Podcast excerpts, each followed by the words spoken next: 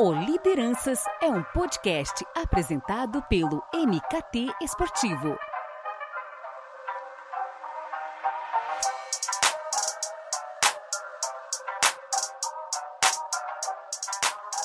Bem-vindo, bem-vindas ao Lideranças, o podcast do MKT Esportivo.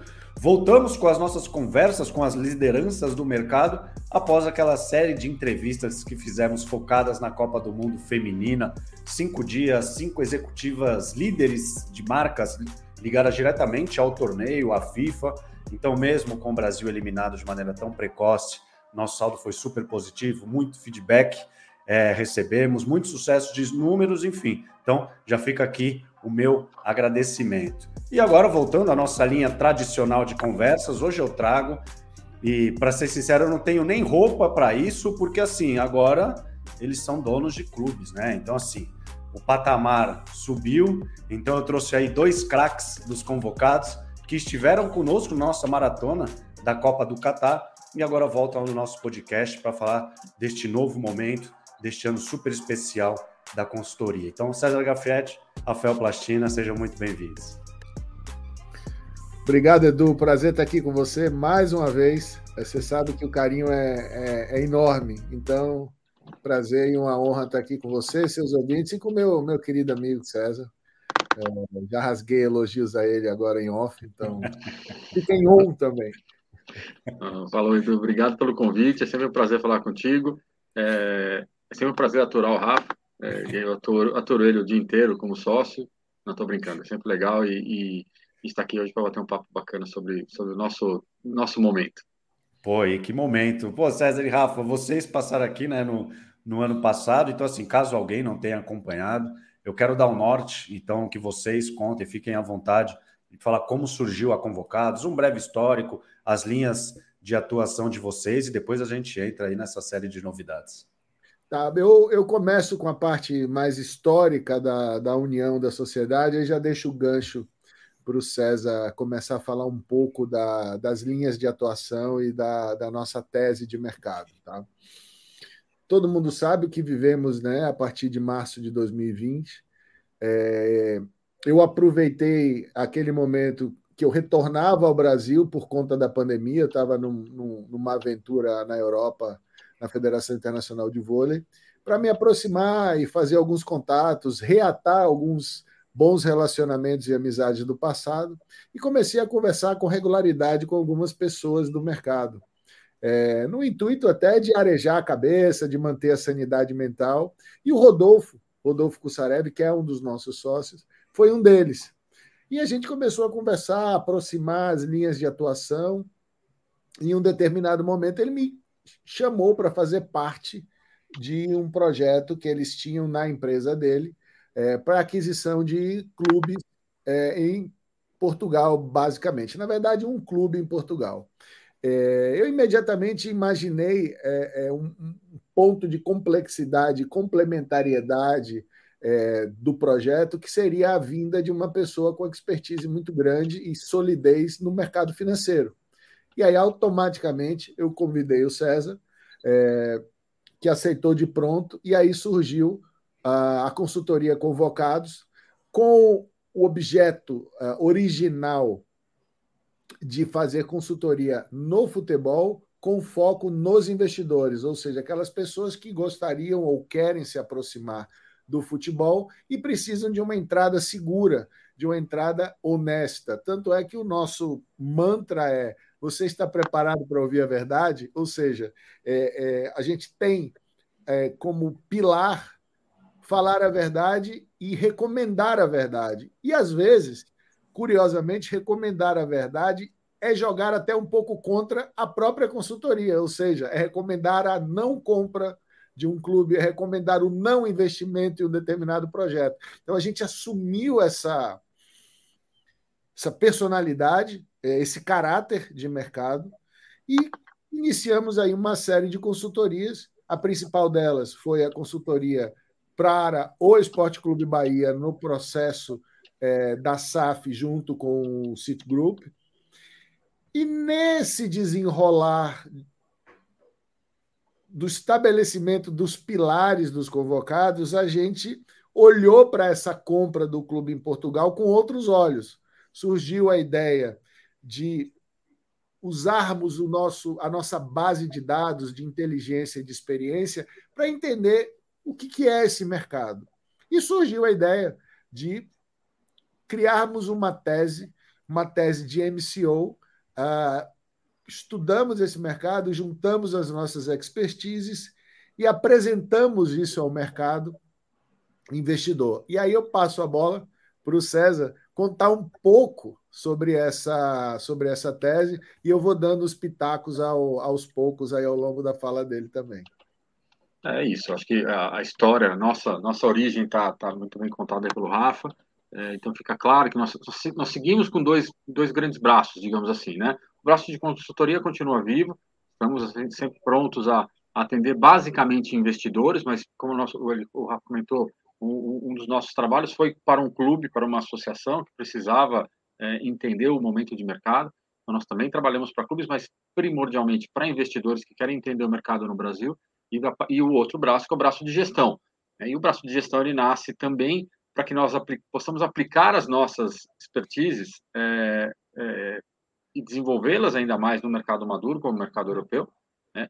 de certa forma, para trazer os, os, conhecimentos depois nos processos de consultoria, quando implementados no Brasil. Então, é, é uma forma de juntar duas, é o útil ao agradável, digamos assim. Aprendemos, desenvolvemos, aplicamos nossas teses e depois, e depois aplicamos nos clientes que querem, querem entrar no Brasil, dado que, nesse momento, o Brasil não faz parte agora do início do projeto. E que projeto é esse? O projeto de MCO, né, o Multi-Club Ownership, onde ele começa com a aquisição de um clube em Portugal, mas ele tem algum, alguns desenrolados. Então, antes disso, como é que ele está, é está estruturado?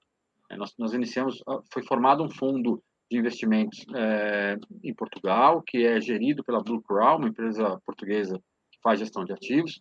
No Brasil, nós temos uma parceria temos com a Galapos, Galapos que é, que é a empresa que faz a, a prospecção e a busca de investidores nos Estados Unidos e no Brasil, e a formação desse, desse fundo vai permitir a compra e o desenvolvimento dos clubes na Europa.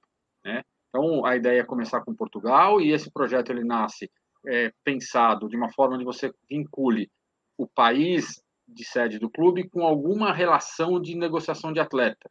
Então, quando você pensa no que nós chamamos de backbone de, de, de transferência, ah, um clube no Brasil tem muita sinergia com captar atletas, é, um clube em Portugal tem sinergia em captar atletas no Brasil. O desenvolvimento é um clube. Quais são os outros mercados? Assim, a França com a África, é, a Espanha com a América do Sul é, espanhola. É, depois você pode ter ali a Itália com Balcãs. Você tem a Inglaterra como ponto final, talvez, de, de, de para levar atletas e, e, e, negociar num mercado que é mais rico. Então, essa foi a tese inicial, mas o conceito é comprar clubes em segundas e terceiras divisões, aplicar processos de gestão, aplicar melhorias na, no, no, dia a dia do clube, é, levá-los para as primeiras divisões e, no período de até 10 anos, negociar esses clubes num valor maior.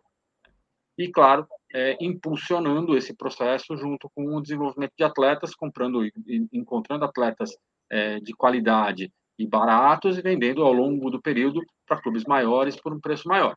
Então, esta é a tese de, de, de investimento que está por trás do, do, do, nosso MCO, do, do BC Football Strategies, que é o nosso fundo atrás desse, é, desse, momento. Né? E, e por que Europa? Né? Europa porque entendemos que é um mercado mais maduro hoje do que o brasileiro. Perfeito. Caramba, né? Agora, é, na posição de um portal, né? Vocês, em um curto espaço de tempo, né, apresentaram um relatório, né? O relatório anual sobre as finanças, né, em mercado do futebol brasileiro, com um buzz gigantesco. Agora, essa novidade envolvendo é, a aquisição de um clube, né? Até fica à vontade para citá-los, levando essa expertise de vocês. Como é que tem sido é, esse ano, esses últimos meses, é, para convocados? Naturalmente, muito trabalho, mas deve ser gratificante ver esses vamos lá, os filhos nascendo, né? Os projetos indo para o mercado. Edu, é... gratificante é, não tenho a menor dúvida, como, como o César falou, é um, é um grande teste, apesar do clube, o Anadia, futebol SAD, FC Futebol SAD, é, ser um clube pequeno é, em Portugal, da Liga 3, mas a gente tem tentado implementar o que nós temos de melhor, o que nós temos em experiência de melhor para oferecer ao clube, é, o que nos tem dado um trabalho enorme. É, agora que ele está terminando o setup, que ele está em running, ou seja, está em gestão, porque já começou a temporada 23-24. Mas a sua pergunta é muito interessante, porque esse processo começou lá atrás, em dezembro, quando o antigo proprietário do clube, que a gente começou a negociar, o Anadia, é, um japonês, simplesmente disse que não queria negociar com a gente, que não tinha interesse em vender o clube para nós. E a gente tinha outras conversas né, em Portugal, que também não andaram por conta do, do, dos donos né, dos outros dois clubes, mas o japonês voltou né, em janeiro e a gente iniciou aí uma conversa é, dentro de um processo já de cogestão do clube, ou seja, é, a gente acabou descobrindo que o momento daquela gestão não era nada bom é, e que o japonês tinha efetivamente se perdido na, no controle financeiro, no controle, no pulso do clube. Então a gente acabou, né, César, entrando, é, assumindo essa gestão, mesmo sem um contrato efetivamente assinado, formalizado, mas foi um momento em que a gente entendeu que era a hora de correr um risco, até mesmo para salvar a existência do clube, como o SAD, é, para as próximas épocas. Então a gente fez o due diligence em paralelo com a gestão do clube, tentando melhorar o clube que estava há 10 rodadas sem ganhar um jogo, sendo que a rodada, a, a, a temporada regular tem é, 18 jogos, né? Nove em casa, nove fora, e depois tem uma outra fase para promoção ou para rebaixamento. É, então, esse período, na minha visão, a gente, a gente inclusive está documentando todo esse processo porque foi de muita riqueza. A gente encontrou é, os esqueletos nos armários, coisas que a gente não sabia, é, entender o relacionamento com o clube, com o presidente do clube, entender o relacionamento com a comunidade, entender o relacionamento com a política da cidade, entender o relacionamento com a Federação Portuguesa, entender o relacionamento com a Associação de Aveiro, que a gente está é, subalocado, né, sob o guarda-chuva da associação e, ao mesmo tempo, preparar o clube para a época seguinte e torcer para que a gente não fosse rebaixado para a quarta divisão naquele momento, o que seria um impacto muito grande é, no projeto e no fundo. Em paralelo a isso, só para contextualizar para a sua audiência, existe um outro trabalho que os convocados fazem, que é o relacionamento com o mercado e o relacionamento com os fundos de investimento. Então, nós temos duplas que atuam é, para se relacionar com o mercado de agentes de jogadores, é, alguns investidores dentro do futebol e outro, outro modelo de trabalho que é atender o fundo. Nós somos advisors do fundo, então a gente tem uma série de obrigações com o fundo e ainda tem que buscar mais dinheiro, porque o projeto ele é, como, como você bem disse no início, bem maior do que a aquisição de um único clube. Então a gente tem aí vários chapéus e além disso, somos executivos que apoiamos o clube e sócios. Então, em um momento você está com o chapéu de sócio, outro momento você está com o chapéu de executivo, outro momento você está no clube, outro momento você está conversando com o fundo. Então, é uma experiência de fato extremamente rica. É... Apesar da experiência de todos, eu acho que a gente tem aprendido bastante com o mercado, com a experiência e entre nós, inclusive. É, e, e, eu acho que, complementando um pouco o que o Rafa disse, é, nós temos uma característica enquanto grupo, né, enquanto empresa, que é o silêncio, né? Nós somos muito low profiles. Então, quando você falou do relatório, né, todo mundo fica esperando o relatório, mas ninguém sabe quando vai sair. Assim, vai, nós, nós, trabalhamos justamente, assim, ó, trabalhamos, vocês viram que mudou, então esse ano foi o um relatório patrocinado pela Galápagos, com a Outfield, enfim, foi um outro, uma outra estrutura. Então nós trabalhamos em silêncio, quando nós soltamos as informações, divulgamos alguma coisa, não é o fazer, né, o arroz de festa, né? Assinei um contrato de não sei o quê para fazer aquilo. Não, nós soltamos as coisas quando elas acontecem, quando elas estão formalizadas. Relatório, relatório. Quando nós divulgamos aqui a compra e a estruturação no fundo, é porque estava tudo muito bem formalizado. Então nós temos um perfil de trabalho que dá muito trabalho, né, por, por nos bastidores, mas que quando quando nós divulgamos alguma coisa, é porque de fato ele é muito consistente. Então, de fato, como o Rafa falou, é, é tem muita coisa acontecendo, tem muita coisa, é, muito trabalho, é, muito empenho, e, e mas está só começando. Então, tem muita, muita certeza que isso é um processo de, de, no mínimo, no mínimo 10 anos, onde nós vamos ter que é, ralar muito em conjunto para colocar isso de pé. Ah, imagino. E, e lá atrás, né? O Rafa falou até de, de dezembro, se eu não me engano. Como é que surgiu é, essa ideia, né? Como é que vocês é, iniciaram esse processo de mapear o mercado, deram os primeiros passos? Vocês chegaram talvez a outras opções e, e foram peneirando até chegar no clube português? Como é que foi todo esse, essa, esse contexto dessa negociação e de estudo? Não sei. É um conjunto, é um conjunto de é uma junção de várias origens de dados, tá?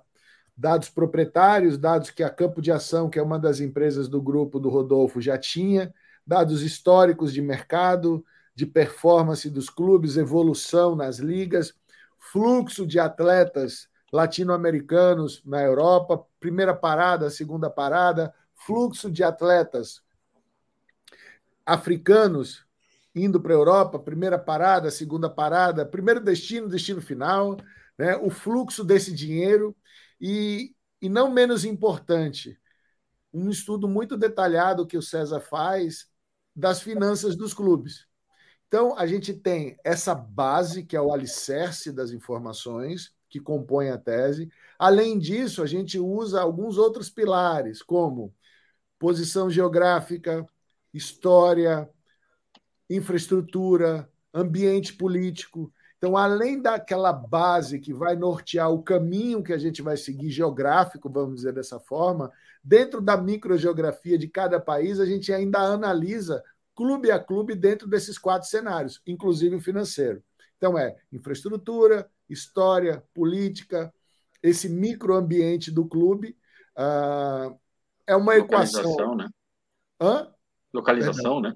Organização, exatamente. É uma equação com muitas variáveis, Edu, e ainda tem algumas cerejas no bolo, porque às vezes você chega é, numa lista tríplice, por exemplo, no mundo ideal, no mundo dos dados, mas eventualmente aquele clube não está disponível. Ou está disponível e por alguma razão a negociação não evolui. Aconteceu com a gente em Portugal e até uhum. hoje a gente se olha e diz: Poxa, mas o que, que aconteceu? Porque chegamos a ter um documento assinado com o clube, assinado não, mas um documento desenhado com o clube, e o proprietário do clube simplesmente cessou qualquer comunicação com a gente, seja por telefone, seja por e-mail, seja por WhatsApp, seja por telepatia, acabou a conversa, ele não respondeu mais. Né? Então, é, e aí você tem que ter outras opções. Às vezes você desce para a segunda, vai para a terceira ou busca uma quarta. Então não é uma ciência exata, apesar da gente tentar de todo, de todo modo parametrizar é, da melhor forma possível e ainda por cima tem a questão dos países. Cada um de nós tem uma paixão na Europa, né? Então, um gosta mais da Itália, outro gosta mais da Espanha, outro gosta mais da França, da Inglaterra, enfim. É, é, vou, vou, deixar o César tecnicamente dar algum exemplo em relação a isso, mas é, é, um trabalho muito legal de arrumar esses dados em camadas. A base você vai subindo até chegar numa lista a ser negociada. É, e, de fato, sim, o, o, o projeto ele nasce, é, até da, da, como o Rafa comentou, porque já existia uma ideia inicial de se comprar um clube em Portugal, é, e aí, a hora que nós percebemos, falou, é, o que, que, é melhor, né? Comprar um clube, você vai ao mercado para fazer captação para um clube, é, ou já vamos levar um projeto bem desenhado, bem estruturado, de um MCO, algo maior, algo que faz mais sentido do ponto de vista econômico, inclusive. Então, é, foi aí que nós começamos a usar essa, essa batalha, esse monte de dados que o Rafa falou, para chegar nessas relações.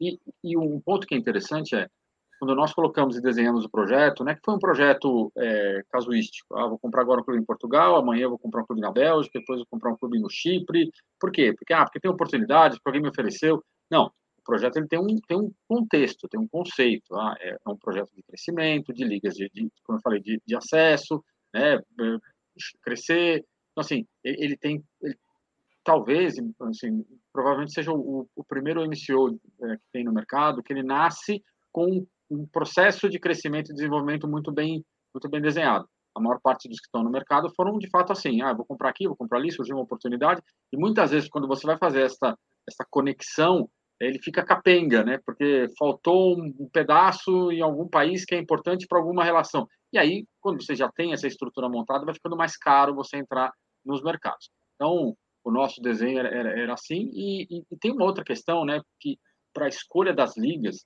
é quando o Rafa fala tem algumas paixões e tudo mais, tem horas que você tem paixões, mas tem que abrir mão delas porque ela talvez não faça sentido naquele momento. Então, por exemplo, a Itália é um lugar que eu adoro, a Itália, enfim, morei lá muitos anos, é, gostaria de ter um time lá e comprar um, e ter uma estrutura, mas hoje o mercado italiano não é um mercado é, profissional como os outros, né? O mercado ainda que vive de mecenato, o mercado ainda um pouco confuso, o mercado de, de movimentação de clubes muito difícil. Então, é um mercado que vai ficar para uma terceira etapa. O mercado francês é um mercado que faz mais sentido. Então, vamos acelerar o francês no, no, em detrimento do espanhol, que pode ser um mercado mais rico e mais desenvolvido. Enfim, a gente olha isso também para construir esse, esse, fluxo de aquisições de clube daqui para frente. Perfeito. Pô, que demais é, ver esse, pelo menos, né, de novo, como criador de conteúdo, né, esse conceito de multiclubes, assim, é, ficando muito próximo é, da gente, né, da nossa realidade. E vocês, é, nesse processo de, de mapeamento, estudo, não sei, é, nesses prospects, vocês chegaram a fazer uma espécie de vai, um planejamento de melhores estratégias nessa, nessas negociações? É, vocês encontraram algum, alguns entraves por serem executivos brasileiros em outros mercados? Tem o, o Rock, né? O Rock Júnior com vocês, que ali também é uma chancela super importante, pensando até né, em entradas em, em grandes clubes, né? Um, um, campeão do mundo. Então, vocês encontraram algumas barreiras ou ter uma gestora de Portugal acabou também facilitando? Ô, Edu, ótima pergunta, mas só uma coisa. São tantas variáveis nessa equação que o, o, o, César, o César lembrou duas importantes. É, uma delas, a primeira, um MCO planejado, estrategicamente falando, e a segunda, a gente ainda analisa o momento de cada liga, ou seja, como aquela liga está tratando o futebol naquele país e qual é o modelo, o momento de maturação dela. Então, ainda tem isso que a gente leva em consideração, claro, isso um pouco mais distante, porque a gente não tem controle sobre isso. Mas entrando na sua pergunta, a gente, a gente investe muito tempo em estratégia, tá? de como negociar, de como tomar cada decisão, de que linha seguir, mas isso não é um bicho que a gente consegue controlar, tá? Porque a gente não sabe muito bem o que vem de lá e olha que vem cada coisa muito, muito, muito, muito estranha. É, a relação com o clube, que obrigatoriamente é nosso sócio em Portugal e, e provavelmente pode acontecer isso em outro país, salvo alguns que já não têm mais esse, esse processo, não sabe o que vem de lá. Tá? Então, basicamente, é tomar a melhor decisão em cada etapa da negociação. Não é fácil, a gente às vezes se desgasta muito tentando entender o que é que é pensado do outro lado, mas não tem uma receita de bolo para isso, a não ser que o César tenha escondido e nunca falou para a gente. É, eu, eu, coloco no meio do, do caderno essa receita, mas eu não mostro para ele, senão eu entrego o segredo. Mas é, é, isso, não tem, não tem segredo, não tem, não tem receita de bolo. É, e, e, em relação a preconceito e tudo mais, o, o futebol europeu já está muito, muito, é muito no, normal e natural ter investidores estrangeiros nos clubes locais. Então, em Portugal existem outros brasileiros, existem americanos, existem canadenses, existem alemães, enfim, tem, tem uma, uma quantidade grande de, de nacionalidades comprando clubes em Portugal. Então, isso não foi um problema. O, o, antigo dono do clube, né, o dono anterior, era japonês. Então, assim, tem, tem uma facilidade nesse sentido em entender o, o, o clube. Mas, é claro, quando você entra é, apoiado por um fundo, você vira um, uma referência de dinheiro, né? Todo mundo te olha, né? Pô, vou tentar tirar um dinheiro desses caras. Então, tem que ser muito duro nas negociações, justamente para evitar esse tipo de, de, atropelo. Aí tem uma questão cultural de entender o mercado, né? O que é a relação com a federação, qual é a relação com, com, os adversários, enfim, como isso, qual é a relação com a imprensa, por exemplo. Então tem coisas que você tem que aprender. E claramente, a gente está falando do primeiro clube, mas quando migrarmos para a sequência, né? vai para a França, vai para a Inglaterra especialmente, são mercados. É, a Espanha está um pouco menos, mas também parecido. A Itália, então, se chegar para lá, a relação desse ponto é mais importante. Tem que ter um local tem que ter alguém que, não só por uma questão de língua, mas uma questão de, de entender como funciona o futebol local. O futebol francês é muito diferente. O futebol francês, quando você pega o relacionamento com os torcedores, em alguns lugares são, são selvagens, né? É muito difícil lidar com o torcedor. Na, na, na, na Portugal é mais tranquilo. Na Inglaterra, o torcedor é muito próximo, né? O torcedor é quase eh, parte do clube e você tem um relacionamento com a FA, um relacionamento com mais para frente com as ligas, enfim, é, essa presença, esse mix. O que eu quero dizer aqui é, é, nós temos um conceito, nós temos uma ideia, nós temos uma estratégia, um planejamento que, que deve funcionar para todos, mas sempre considerando as características de cada país e cada relacionamento que esse clube tem. Então, um dos segredos do nosso do nosso modelo é que em cada clube tem que ter um de nós. Então, em algum momento, cada clube terá um de nós, porque é importante ter o olho e monitorar o que está acontecendo. Mas sempre sabendo que tem que tem alguma relação e alguma dependência com alguém local é, para fazer e reduzir, aparar as arestas que certamente surgirão. Tem um ponto, Edu, é, que eu acho que vale a pena ressaltar. Apesar da experiência, apesar dos anos de mercado, apesar de já ter uma metodologia de trabalho. Nós não vamos nunca sozinhos, tá? Em Portugal nós não estivemos sozinhos, tivemos apoio de uma pessoa local que nos ajudou muito, está sempre por perto. E muito provavelmente nós vamos ter alguém ainda mais presente quando se tratar de uma França, por exemplo, de uma Inglaterra, onde o idioma, por mais que nós dominemos, é, é mais distante do português, espanhol um pouco mais próximo, mas mesmo assim na Espanha também nós vamos ter uma pessoa na hora de entrar lá, se formos entrar lá. Então, é, é, legal colocar isso, porque não é uma coisa, não é, não é goela abaixo, não é o brasileiro fazendo algo fora, não. O brasileiro ah. respeitando a cultura, respeitando as origens, né, e respeitando também as pessoas em cada país e a, e a história de cada clube. Não, perfeito. E, e essa especificidade é, é fundamental. Tanto que vocês falam de ter alguém lá, é, porque assim, né, a Europa, os países são, né, em, em, uma hora você consegue mudar de país, né, é tudo tão perto, mas ao mesmo tempo também tem muitas diferenças, como o César citou, né, cada detalhe de cada liga e cada país, e às vezes por mais que a gente domine a língua, às vezes, né, um detalhe que pode fazer a diferença, né, numa negociação, você vê, o clube de Portugal que tinha um, um proprietário japonês, então assim, né, como esperar que é um, né, e aí a cultura asiática é completamente diferente, então é, é, bem legal que vocês se preocupem né, com isso, vocês estejam atentos. A gente pode falar até daqui a pouco sobre essa questão da expansão, porque pa passa muito por isso, né? Vocês é, estarem numa negociação, tendo esse diferencial de às vezes ter alguém lá ou alguém com vocês que domine essa cultura, né?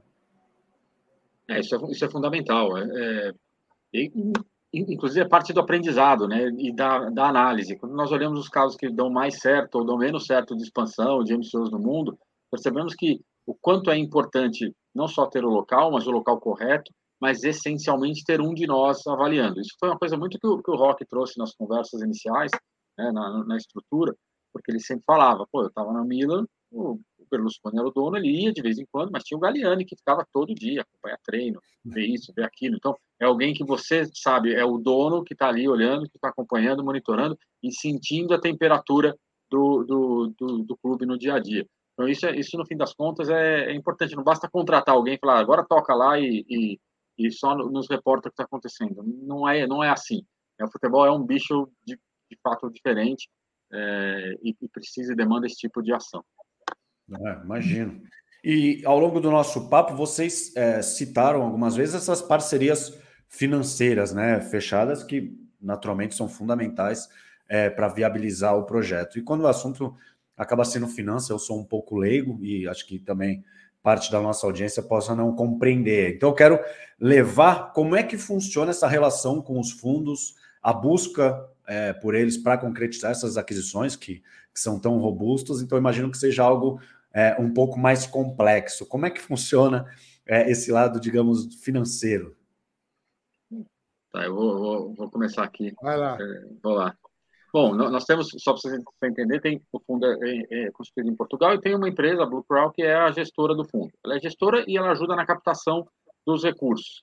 Né? No Brasil tem a Galapos, que também ajuda na captação dos recursos. Então, o que foi feito? Foi feito um, um, um business plan, foi feito um projeto apresentando a, a tese que nós temos para desenvolver, e estes angariadores, digamos assim, vão, vão buscar, vão bater a porta de fundos de private de fundos de outros fundos de investimento, é, family offices, gente que tem dinheiro que quer investir e que olha o retorno proposto pelo, pelo projeto como um retorno interessante e atraente. Então, é, a partir daí começam as negociações. O investidor quer entender mais, quer ir a fundo, o que vocês vão fazer, como vocês vão fazer, quem vai fazer. Então, tem todo um processo de, de negociação com quem se interessa inicialmente pelo, pelo projeto, de, de fato, é, transformar esta ideia em algo concreto. O fato, é, até a entrada no Anadia é, aconteceu pouco antes da constituição do fundo, justamente para que pudéssemos sair da teoria e, e, mostrarmos alguma prática. Então, ter um clube, já ter um ativo, já ter um processo em andamento, ajuda muito ao investidor entender o que está sendo feito. Então, hoje é possível pegar, olha o que era o Anadia quando nós chegamos e olha o que é o Anadia hoje. Então, o que foi feito? Foi feito isso, isso, isso. Tá? Então, a, o cenário é esse, os números são esses. Todo o business plan é feito com base em dados eh, efetivos de mercado. Então, por exemplo, para pegar Portugal, Inglaterra e Espanha, é, França, eu peguei 10 anos de histórico de clubes com o mesmo perfil ao longo da segunda, terceira divisão, quanto que era a receita, quanto que é custo, quanto que é investimento, enfim, e criamos um business plan compatível com a média de cada, cada liga, de cada divisão, é, com clubes de mesmo perfil, ou seja, alguma coisa bem complexa, bem robusta, para dar segurança para o investidor que o dinheiro que ele está colocando é um dinheiro que tem, que tem lastro, né? Ele vai para uma atividade que gera valor. Então, esta relação, no fim do dia, é muito quem faz sou eu e o Rafa, porque esses dois angariadores encontram os, os interessados, nos colocam em contato e nós apresentamos o projeto, mostramos o que estamos fazendo, qual a ideia, o que já foi feito, qual é o futuro. Enfim, é, um, é um processo é, contínuo de conversas. Então, hoje já tem um investidor que aportou o, o valor inicial, os primeiros 5 milhões de euros, e nós estamos em constantes conversas com outro fundo americano que também tem interesse no projeto, a gente já está bastante evoluído, poderia, poderia dizer, é, para uma segunda captação, é, para poder dar essa sequência e já começar o, o, processo de expansão. E isso é interessante porque esse processo também ele tem, tem, tem datas, né? Então, você, e isso a gente aprendeu é, a duras penas já no primeiro momento. Você não entrar antes, do, você tem que entrar sempre antes de uma janela de transferência, justamente para poder, se for o caso, fazer algum ajuste. Se você perde a janela, você perde a capacidade de fazer algum, uma correção de rota dentro do esportivo. Então, então tem data. Se não entrar até novembro, não faz sentido. Se não, aí a próxima janela é ali junho, julho. Quando terminou a temporada, você sabe em que liga esse, esse clube ficou. Enfim, e aí todo o processo de negociação já com, com o dinheiro é, no caixa. Então, são, são fases e fases complexas e, e, e, e muita dedicação para chegar lá no final da, do, do processo. Ele lembrou de mais uma variável: prazo. prazo de negociação, ou seja, janelas de negociação. Não é nem a janela só dos atletas, tem a janela de negociação também para que a gente consiga chegar a tempo. Um ponto só para acrescentar na relação, na relação com os fundos, que, que tem sido muito interessante, é entender é, que a tese ela está validada que a gente consegue conversar sobre negócio com os fundos, ou seja, eles não estão questionando a tese ou questionando se vale a pena ou não vale a pena investir, é como investir, de que forma investir, porque alguns fundos têm vontade também. Então a gente chegou a no momento de uma negociação onde o, o fundo disse: não, mas eu quero isso, sabe? Então, assim, ele, ele tem vontade própria. Então, tem investidores por trás que têm interesses e aí não tem nada a ver com interesse escuso, não, interesses em mercados. Então a gente tem que entender até que ponto é aproveitável dentro da tese fazer alguma correção de rota, né? ou eventualmente a gente precisa declinar de um potencial investimento. Até agora não aconteceu, mas as negociações nessa linha têm, têm acontecido e é mais, mais uma novidade, pelo menos para mim, talvez não para o César, mas para mim com certeza é uma novidade é, fazer essas curvas aí é, de entendimento. É, até porque o mercado é um pouco isso, né? Você tem uma tese, tem um modelo, aí você fala, não, vamos comprar batatas fritas. E o cara olha e fala, não, mas eu quero é, um hambúrguer. Não, batata frita é melhor. Não, não, mas eu quero primeiro o hambúrguer, depois você me dá a batata. Ah, tá bom, aí você tem que entender é, qual é a estratégia, como você, se, se é uma, uma coisa que faz sentido fazer uma volta para depois retomar o caminho, ok. Se é um negócio completamente fora do padrão, tem hora que você vai ter que dizer não.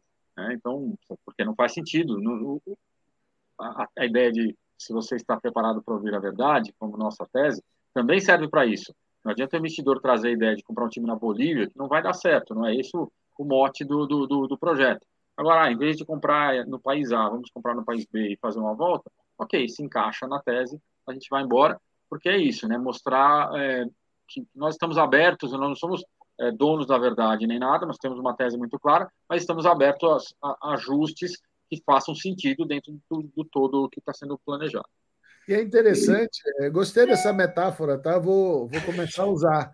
É, a lojinha, ela, a, a, o bar, ele precisa da batata frita e do hambúrguer. Mas dependendo da hora de, de consumo, você faz um primeiro do que o outro, né? Então, talvez a batata frita tenha que vir um pouco depois do hambúrguer, ou não. Então, é, é... O prato principal vem antes da, da, da, entrada, depois você come a sobremesa primeiro. o que importa é você terminar bem alimentado ali, né? É, e, e, dentro desse cardápio, né, tão repleto e até é, da complexidade até que o César falou, eu vou abrir uma aspas é, de algo que é de vocês, que é planejamento, liderança, gestão de pessoas, visão de mercado e tantas outras características que são fundamentais para trazer bons resultados, a Convocados possui. E vocês chegaram né, ao clube é, encontrando ali né, um, meses sem vitórias, dívidas ali de diversas naturezas, uma necessidade de estratégia, de pessoas, e imagino também que de é, definir processos é, internos. Então, é, com essas realidades é, tão diferentes, talvez vocês com, com a tese, com esses anos de experiência, é, em um clube com muitos problemas, Teve algum choque de gestão é, imediato de vocês falarem hambúrgueres, batata frita, enfim, teve alguma, alguma, alguma algo no início, assim, algum ruído diante do, do cenário que vocês acabaram encontrando e com a expertise que vocês é, estão levando já? Ah, teve, teve muita coisa, sim, né? A entrada, a entrada, como o Rafa falou, foi meio compartilhada, em algumas compartilhada, mas nós entrando, entramos já fazendo uma série de alterações. É, não de pessoas, porque assim, é, é, fundamental nesses processos você manter as pessoas, exceto se tiver algum caso realmente muito grave de comportamento e ética, mas não era o caso. É, era só uma estrutura enxuta e desorganizada. Então, nós entramos, ajustamos alguns processos emergenciais, não era nada do que nós gostaríamos, mas conseguimos aplicar algumas mudanças estruturais, de, de por exemplo, de fluxos de pagamento, controles, né, o, algumas estratégias de marketing, o Rafa pode falar mais depois, mas, por exemplo, abrimos os portões no final da temporada para trazer mais o torcedor, enfim, é, uma série de mudanças que foram sendo feitas, e até no, no, no, esportivo, com a contratação de alguns atletas, com a demissão de um treinador que já estava claro que tinha um desgaste. Então, assim, é, teve uma, uma avaliação geral, ainda que muito rápida, mas uma avaliação geral de quais eram os, os maiores gargalos e foram atacados ali de uma maneira muito, muito breve. Claro, depois, para início desta temporada, aí sim, planejamento mais profundo, mais detalhado, com implantação de, de sistemas, de controles mais, mais profissionais de fato, mais corporativos. Mas no primeiro momento teve que ter um mini choque ali para tentar colocar um pouco de ordem no, no que nós encontramos. É o, do ponto de vista de estratégia, a gente tem uma estratégia, tem uma estratégia muito bem posicionada é, de abraçar a região onde o clube é, reside né? A gente tem uma cidade ali que tem um, um, entorno de cerca de 10, 12 mil habitantes, mas uma região que tem 150 mil habitantes, e o clube ele é o clube mais bem posicionado nas ligas e nos campeonatos portugueses.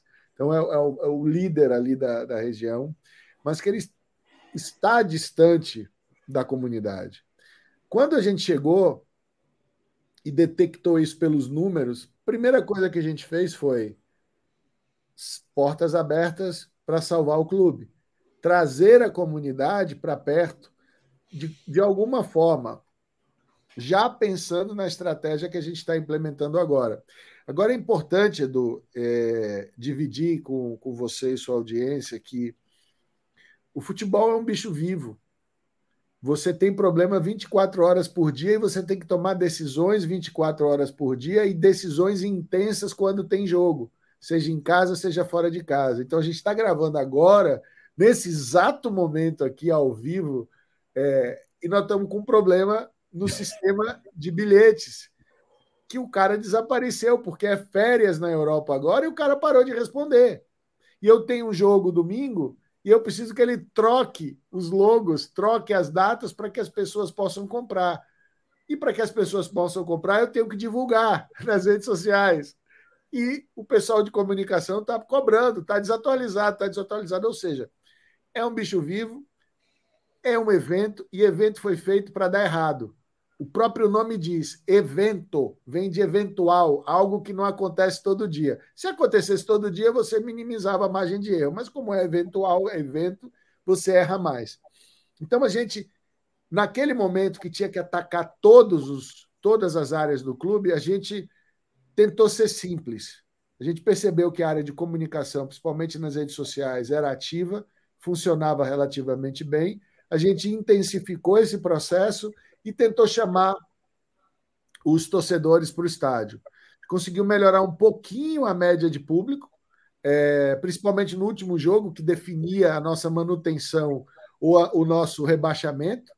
É, e a gente teve ali o quádruplo da média de público da temporada no último jogo, o que parece ser natural, mas a gente detectou uma reação. Mas para esse para essa época, como eles chamam lá, para essa temporada, a gente tem um planejamento de abraçar a comunidade, tem um mote, tem campanha publicitária, a gente homenageia o, os equipamentos esportivos de décadas atrás, porque em 2026 o clube vai fazer 100 anos. Então a gente está tratando de fato o Anadia, um clube da Liga 3 de Portugal, como se fosse um clube grande do Brasil, do ponto de vista de respeito, de profissionalismo, de estratégia e de táticas para atrair os parceiros para atrair os, os torcedores e a comunidade.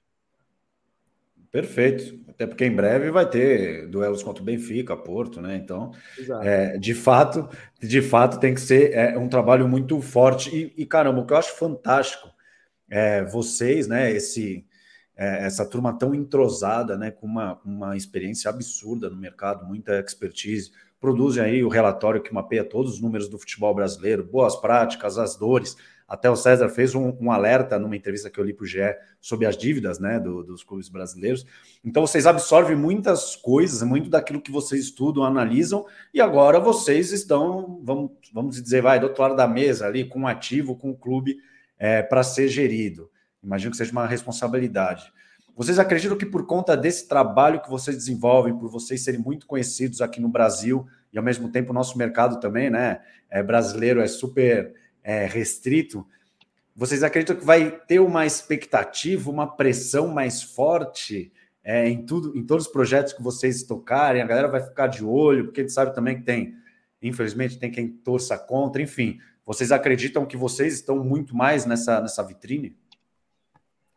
Ah, sem dúvida. É, é, a gente falou outro dia, a gente deixou de ser estilingue, né? Porque consultor e, e você atira para todo lado e tem solução para tudo, né? É, mas e, e é um pouco isso. Nós éramos sempre fomos somos ainda consultores com experiência prática. É diferente daquele que vai lá para qualquer solução tira a mesma estratégia da, da prateleira que serve para o time A, B e C. Então nós temos experiência prática já e nossas soluções são mais tailor-made mesmo. Mas a gente deixou de ser o estilingue e passa a ser vidraça. Então, como vidraça, a gente tem que ali protegê-la da melhor forma possível. Não tenho dúvida que é, o, o, resultado o desempenho, mais do que para nós, e essencialmente ele é para nós, mas ele é, ele é, vai ser referência no resto do mercado. Todo mundo, de alguma forma, vai começar a olhar e falar: opa, perdeu uma partida, perdeu duas partidas, ah, teve um problema aqui, teve um problema ali. É, e, e, haverá, né? Nós não temos nenhuma dúvida que encontraremos problemas e teremos problemas, porque estou falando de futebol, estou falando de gente, estou falando de, de desempenho físico, estou falando de problemas de sistema que é, acontece em todos os lugares, né? É, então, ah, não tenho dúvida que, que seremos é, monitorados, é, mas estamos bem confiantes de que esse monitoramento vai ser, vai terminar ali com, com um resultado positivo. O Edu, o Edu, me, conhece, o Edu me conhece há muitos anos. E eu fiz o caminho inverso, né? Eu comecei dentro do campo e depois passei a outras empresas, empresas de monitoramento de mídia, como, como a Informídia, que depois foi adquirida pela Repucom. Fundei a Sport Track, uma empresa de inteligência e consultoria com base em pesquisa. Uh, mas o mais importante e que me deu para deu mim, na, na, na, minha opinião, é, mais jogo de cintura foi durante o período de Informídia e de Sport Track ter atendido todo o ecossistema do esporte. Entidades, confederações, federações, veículos de mídia, patrocinadores, agências de marketing, agência de marketing esportivo, agências de publicidade, clubes, eventos esportivos. É, e eu falo esportivos mesmo, não só futebol. Né? Ah, e me trouxe muito critério na hora de falar, na hora de conceder uma entrevista, na hora de gravar alguma coisa. Então, dificilmente é, eu dou minha opinião sem alertar que é minha opinião. Geralmente parece um pouco mais professoral, porque é muitas vezes pautado em dados. Então, por exemplo, é, não é o tema da nossa conversa, mas o Neymar acaba de fazer um movimento de ir para a Arábia Saudita. E ontem eu concedi uma entrevista para um portal de marketing e eu procurei ter o máximo de critério possível nas respostas, sem misturar a minha opinião pessoal é, em relação ao que o Neymar devia ou não devia fazer, até porque o que o Neymar devia ou não devia fazer cabe a ele. Né? É, eu, particularmente, se você perguntar, mas qual é a sua opinião? Eu digo a minha opinião, você me conhece, eu nunca deixo é, de dar a minha opinião. Por exemplo, ontem conversava com o César, ele concedeu é, é, uma palestra muito interessante ontem à noite no evento aqui em São Paulo. É, e eu brinquei com ele, pô, essa, essa, essa pergunta que te fizeram aqui, eu responderia diferente. Falaria a mesma coisa, mas de forma diferente. Não tem melhor ou pior, é uma questão de personalidade. Então, é, ser estilingue, ser vidraça, ser pedra, ser telhado, é, eu estou acostumado e sempre busco ter muito cuidado, é, mas buscando dar opinião o máximo possível com embasamento técnico.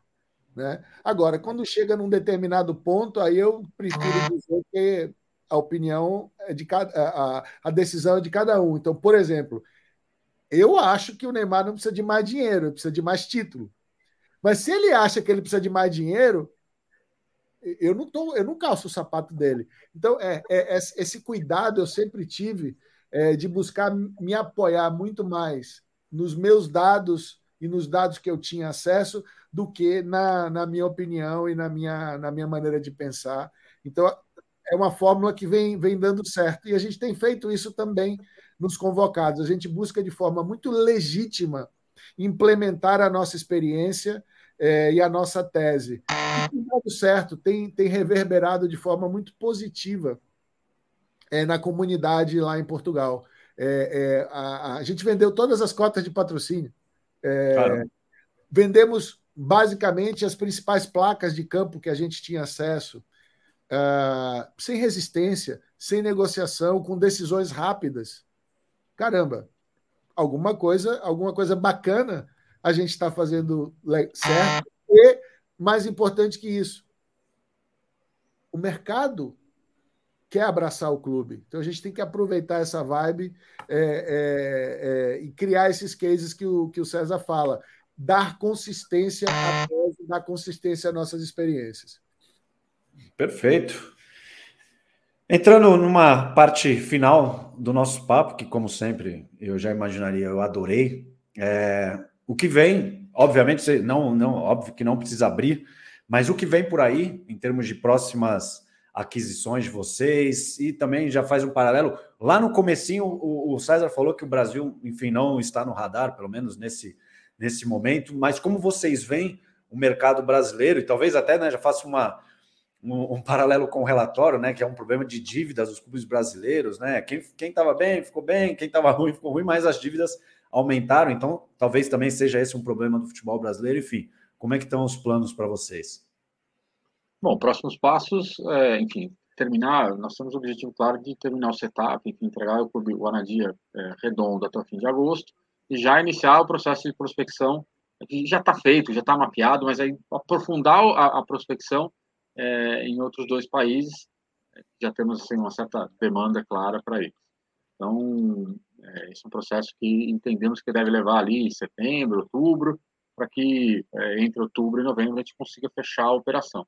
Mas, de novo, com todos os, os, riscos de não fechar por conta do que o Rafa falou. No meio do caminho, aquele clube que nós gostaríamos de comprar, talvez ele tenha ido para um, um cenário de quase de, de, de, zona de rebaixamento, que pode ser um risco, é, ou, ou um cenário de quase subir para outra divisão, e aí o, o, investidor, o vendedor pode olhar e falar, pô, quero mais dinheiro, porque eu já estou te entregando um clube melhor. Enfim, são outras variáveis que entram nessa conversa. Mas, assim, o, o, cenário é o próximo clube ao longo desse segundo semestre e o terceiro clube ao longo do primeiro semestre do outro ano, que é um período que tem, tem que necessariamente ter de folga para fazermos ali a, a entrada, o setup, entender a realidade do clube.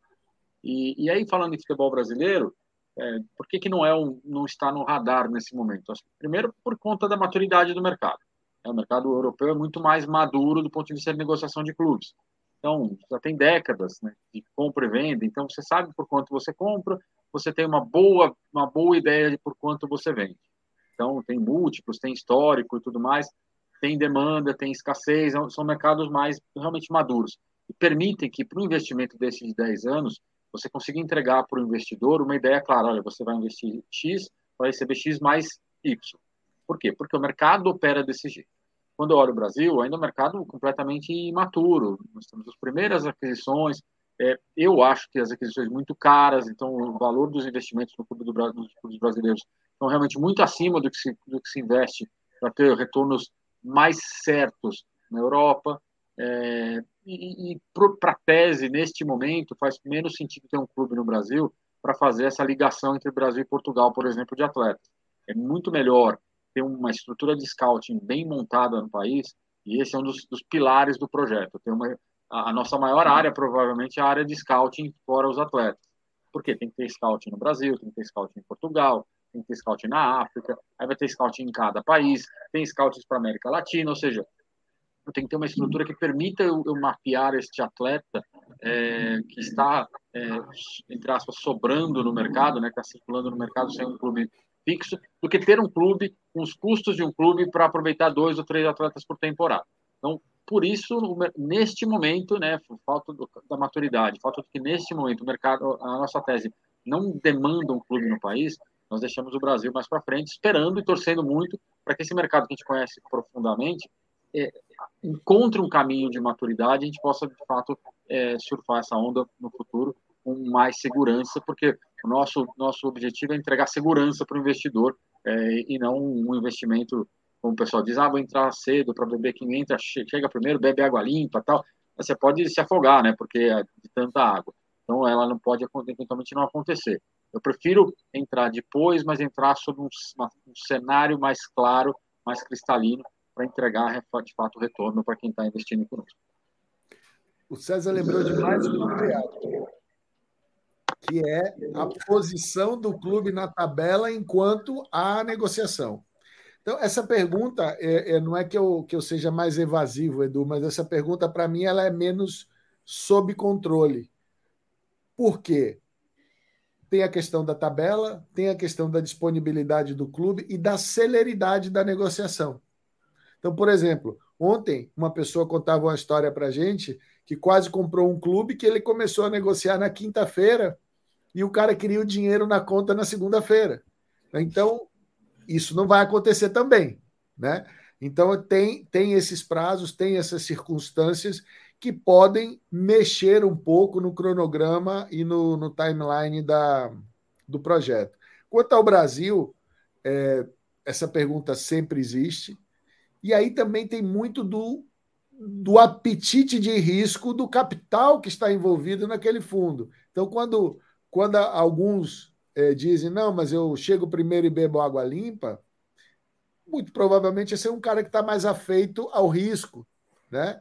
De perder tudo ou perder uma boa parte, mas também quer ter os louros da vitória de ganhar muito lá na frente por conta do risco. Então, isso é muito do mercado. É, nas startups, onde eu me envolvi durante algum tempo, é, como dono de startup, como investidor também, é, já ouvi de pessoas dizerem: olha, eu prefiro ser um investidor mais seguro, ganhar menos, mas investir numa startup que já roda, que já tracionou. Tem outros que já querem mais correr aquele risco, aquele frio na barriga. Depende muito da pessoa e depende também da quantidade de dinheiro que, que a pessoa tem. Em relação ao Brasil, o que eu destacaria, além, para além do que o César falou,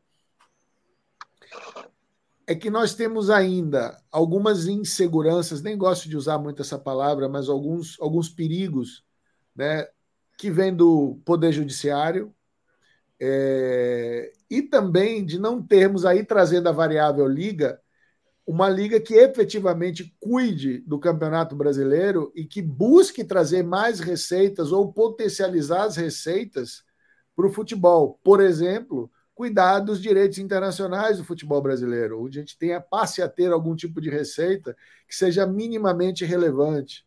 É, que busque patrocínios ao invés de placas de mídia, basicamente né, que trate os dados de uma outra forma, que trabalhe melhor a bilheteria, que consiga é, não necessariamente mais dinheiro de direitos de TV doméstico, porque aí tem outras variáveis, mas que pelo menos venda de forma mais inteligente esses pacotes, como já acontece na América Latina, na Comembol, por exemplo, que vem de um processo de transformação aí nos últimos cinco anos, pelo menos. Né? Enfim, então o Brasil, claro que faz parte do mapa, faz parte do roteiro, faz parte do projeto, mas não, não diria que seria na fase 1 ou 2, talvez na fase 3. Uma outra forma é, é, de, de, lidar com a mesma pergunta é, é entre César e eu aqui na, nas respostas. Não, mais para frente, quando vocês tiverem essas novas aquisições, vocês voltam aqui e a gente fala dessa. Se a gente, se o nosso se o futebol brasileiro avançou em termos de liga, em termos de venda de direitos, mas eu tenho certeza que muitas novidades virão. E, pô, eu quero agradecer demais a presença mais uma vez de vocês. Agora, né, no novo momento, caramba, que honra, né? Falar com proprietários que em breve com um portfólio né, europeu, enfim, que seja. Então, muito feliz de receber vocês, de levar isso para o mercado né, brasileiro, né, é, com tamanha antecedência aí, porque acho que é, a notícia foi divulgada é, recentemente e agora eu trago essa dupla aí super entrosada. Então, Rafa, César, muito obrigado pela participação de vocês. Vocês sabem que o destaque final é com vocês. Vai lá, César, que eu quero fazer um desafio aqui ao vivo. tá bem. Bom, primeiro, obrigado, Edu. É sempre um prazer falar contigo, com quem te acompanha, enfim, é, acompanha o MKT Esportivo. E é legal, assim, é bacana a gente poder dividir com, com, com vocês um pouco dessa nossa jornada e estamos aqui à disposição sempre. Sempre foi uma novidade, alguma coisa que possa trazer aqui e, e, adicionar valor a quem, a quem nos ouve aqui. Vai ser um prazer estar de volta. Valeu. Boa, Edu, obrigado, obrigado pela oportunidade de novo. Né? Agradeço de coração. Você sabe que eu faço parte aí do desse sonho que você implementa todo dia, que é o MKT. É, obrigado à sua audiência, paciência, mas eu vou deixar um desafio.